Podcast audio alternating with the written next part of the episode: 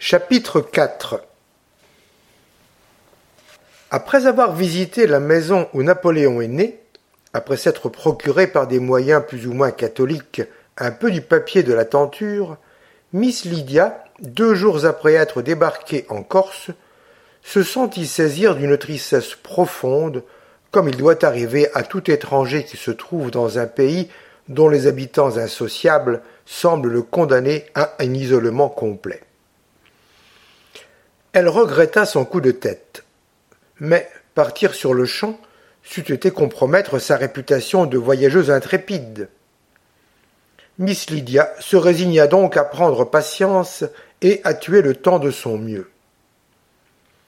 Dans cette généreuse résolution, elle prépara crayons et couleurs, esquissa des vues du golfe, et fit le portrait d'un paysan basané qui vendait des melons comme un maraîcher du continent, mais qui avait une barbe blanche et l'air du plus féroce coquin qui se pût voir. Tout cela ne suffisant point à l'amuser, elle résolut de faire tourner la tête aux descendants des caporaux, et la chose n'était pas difficile, car, loin de se presser pour revoir son village, Orso semblait se plaire fort à Ajaccio, bien qu'il n'y vît personne. D'ailleurs, Miss Lydia s'était proposé une noble tâche, celle de civiliser cet ours des montagnes et de le faire renoncer au sinistre dessein qui le ramenait dans son île. Depuis qu'elle avait pris la peine de l'étudier, elle s'était dit qu'il serait dommage de laisser ce jeune homme courir à sa perte, et que pour elle il serait glorieux de convertir un Corse. Les journées pour nos voyageurs se passaient comme il suit. Le matin, le colonel et Orso allaient à la chasse. Miss Lydia dessinait ou écrivait à ses amis afin de pouvoir dater ses lettres d'Ajaccio. Vers six heures, les hommes revenaient chargés de gibier. On dînait, Miss Lydia chantait, le colonel s'endormait, et les jeunes gens demeuraient fort tard à causer. Je ne sais quelle formalité de passeport avait obligé le colonel Neville à faire une visite au préfet.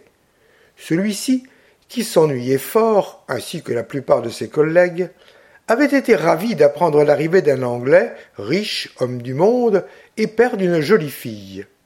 Aussi, il l'avait parfaitement reçu et accablé d'offres de service. De plus, fort peu de jours après, il vint lui rendre sa visite. Le colonel, qui venait de sortir de table, était confortablement étendu sur le sofa, tout près de s'endormir. Sa fille chantait devant un piano délabré. Orso tournait les feuillets de son cahier de musique et regardait les épaules et les cheveux blonds de la virtuose. On annonça monsieur le préfet. Le piano se tut. Le colonel se leva, se frotta les yeux et présenta le préfet à sa fille. Je ne vous présente pas monsieur Dell'Arabia, dit-il, car vous le connaissez sans doute. Monsieur est le fils du colonel Dell'Arabia demanda le préfet d'un air légèrement embarrassé. Oui, monsieur, répondit Orso. J'ai eu l'honneur de connaître monsieur votre père. Les lieux communs de conversation s'épuisèrent bientôt. Malgré lui, le colonel bâillait assez fréquemment. En sa qualité de libéral, Orso ne pouvait point parler à un satellite du pouvoir. Miss Lydia soutenait seule la conversation.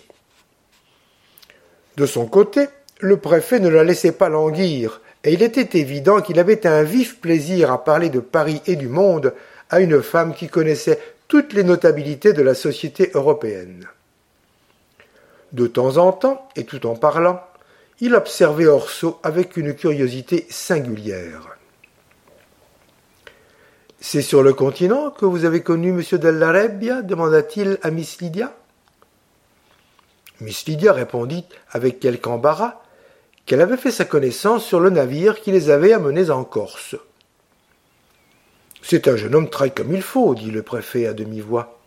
Et vous a-t-il dit, continua-t-il encore plus bas, dans quelle intention il revient en Corse? Miss Lydia prit son air majestueux.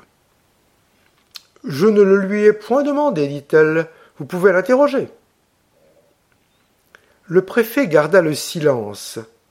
Mais un moment après, Entendant Orso adresser au colonel quelques mots en anglais, Vous avez beaucoup voyagé, monsieur, dit-il, à ce qu'il paraît. Vous devez avoir oublié la Corse euh, et ses coutumes. Il est vrai, j'étais bien jeune quand je l'ai quitté. Vous appartenez toujours à l'armée? Je suis en demi-solde, monsieur. Vous avez été trop longtemps dans l'armée française pour ne pas devenir tout à fait français, je n'en doute pas, monsieur. Il prononça ces derniers mots avec une emphase marquée. Ce n'est pas flatter prodigieusement les Corses que leur rappeler qu'ils appartiennent à la grande nation. Ils veulent être un peuple à part, et cette prétention, ils la justifient assez bien pour qu'on la leur accorde. Orso, un peu piqué, répliqua. Pensez-vous, monsieur le préfet, qu'un Corse pour être homme d'honneur ait besoin de servir dans l'armée française? Non, certes, dit le préfet, ce n'est nullement ma pensée. Je parle seulement de certaines coutumes de ce pays-ci dont quelques-unes ne sont pas telles qu'un administrateur voudrait les voir. Il appuya sur ce mot de coutume et prit l'expression la plus grave que sa figure comportait. Bientôt après, il se leva et sortit, en portant la promesse que Miss Lydia irait voir sa femme à la préfecture. Quand il fut parti, il fallait, dit Miss Lydia, que j'allasse en Corse pour apprendre ce que c'est qu'un préfet. Celui-ci me paraît assez aimable. Pour moi, dit Orso, je n'en saurais dire autant, je le trouve bien singulier avec son air emphatique et mystérieux. Le colonel était plus qu'assoupi. Miss Lydia jeta un coup d'œil de son côté et, baissant la voix, Et moi, je trouve, dit-elle, qu'il n'est pas si mystérieux que vous le prétendez, car je crois l'avoir compris. Vous êtes assurément bien perspicace, Miss Neville, et si vous voyez quelque esprit dans ce qu'il vient de dire, il faut assurément que vous l'y ayez mis. C'est une phrase du marquis de Mascarille, monsieur de je crois. Mais voulez-vous que je vous donne une preuve de ma pénétration? Je suis un peu sorcière, et je sais ce que pensent les gens que j'ai vus deux fois. Mon Dieu, vous m'effrayez. Si vous saviez lire dans ma pensée, je ne sais si je devrais en être content ou affligé. Monsieur Della continua Bistidia en rougissant, nous ne nous connaissons que depuis quelques jours. Mais en mer et dans les pays barbares, vous m'excuserez, je l'espère, dans les pays barbares, on devient amis plus vite que dans le monde. Ainsi, ne vous étonnez pas si je vous parle en ami de choses un peu bien intimes et dont peut-être un étranger ne devrait pas se mêler. Oh. Ne dites pas ce mot-là, Miss Neville. L'autre me plaisait bien mieux. Eh bien, monsieur, je dois vous dire que, sans avoir cherché à savoir vos secrets, je me trouve les avoir appris en partie, et il y en a qui m'affligent. Je sais, monsieur, le malheur qui a frappé votre famille. On m'a beaucoup parlé du caractère vindicatif de vos compatriotes et de leur manière de se venger. N'est-ce pas à cela que le préfet faisait allusion? Miss Lydia peut-elle penser Et Orso devint pâle comme la mort. Non, monsieur de l'Arabia, dit-elle en l'interrompant, je sais que vous êtes un gentleman plein d'honneur. Vous m'avez dit vous-même qu'il n'y avait plus dans votre pays que les gens du peuple qui connussent la vendette, qu'il vous plaît d'appeler une forme du duel. Me croiriez-vous donc capable de devenir jamais un assassin? Puisque je vous parle de cela, monsieur Orso, vous devez bien voir que je ne doute pas de vous.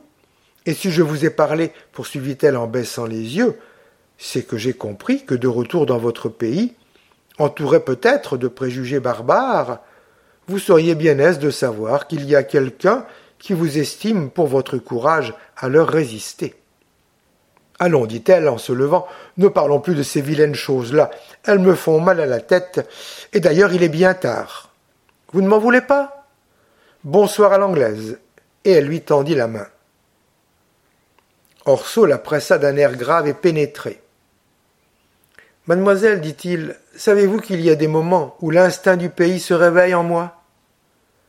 Quelquefois, lorsque je songe à mon pauvre père, alors d'affreuses idées m'obsèdent. Grâce à vous, j'en suis à jamais délivré. Merci, merci. Il allait poursuivre, mais Miss Lydia fit tomber une cuillère à thé et le bruit réveilla le colonel euh, Del demain à 5 heures en chasse. Soyez exacts. Oui, mon colonel.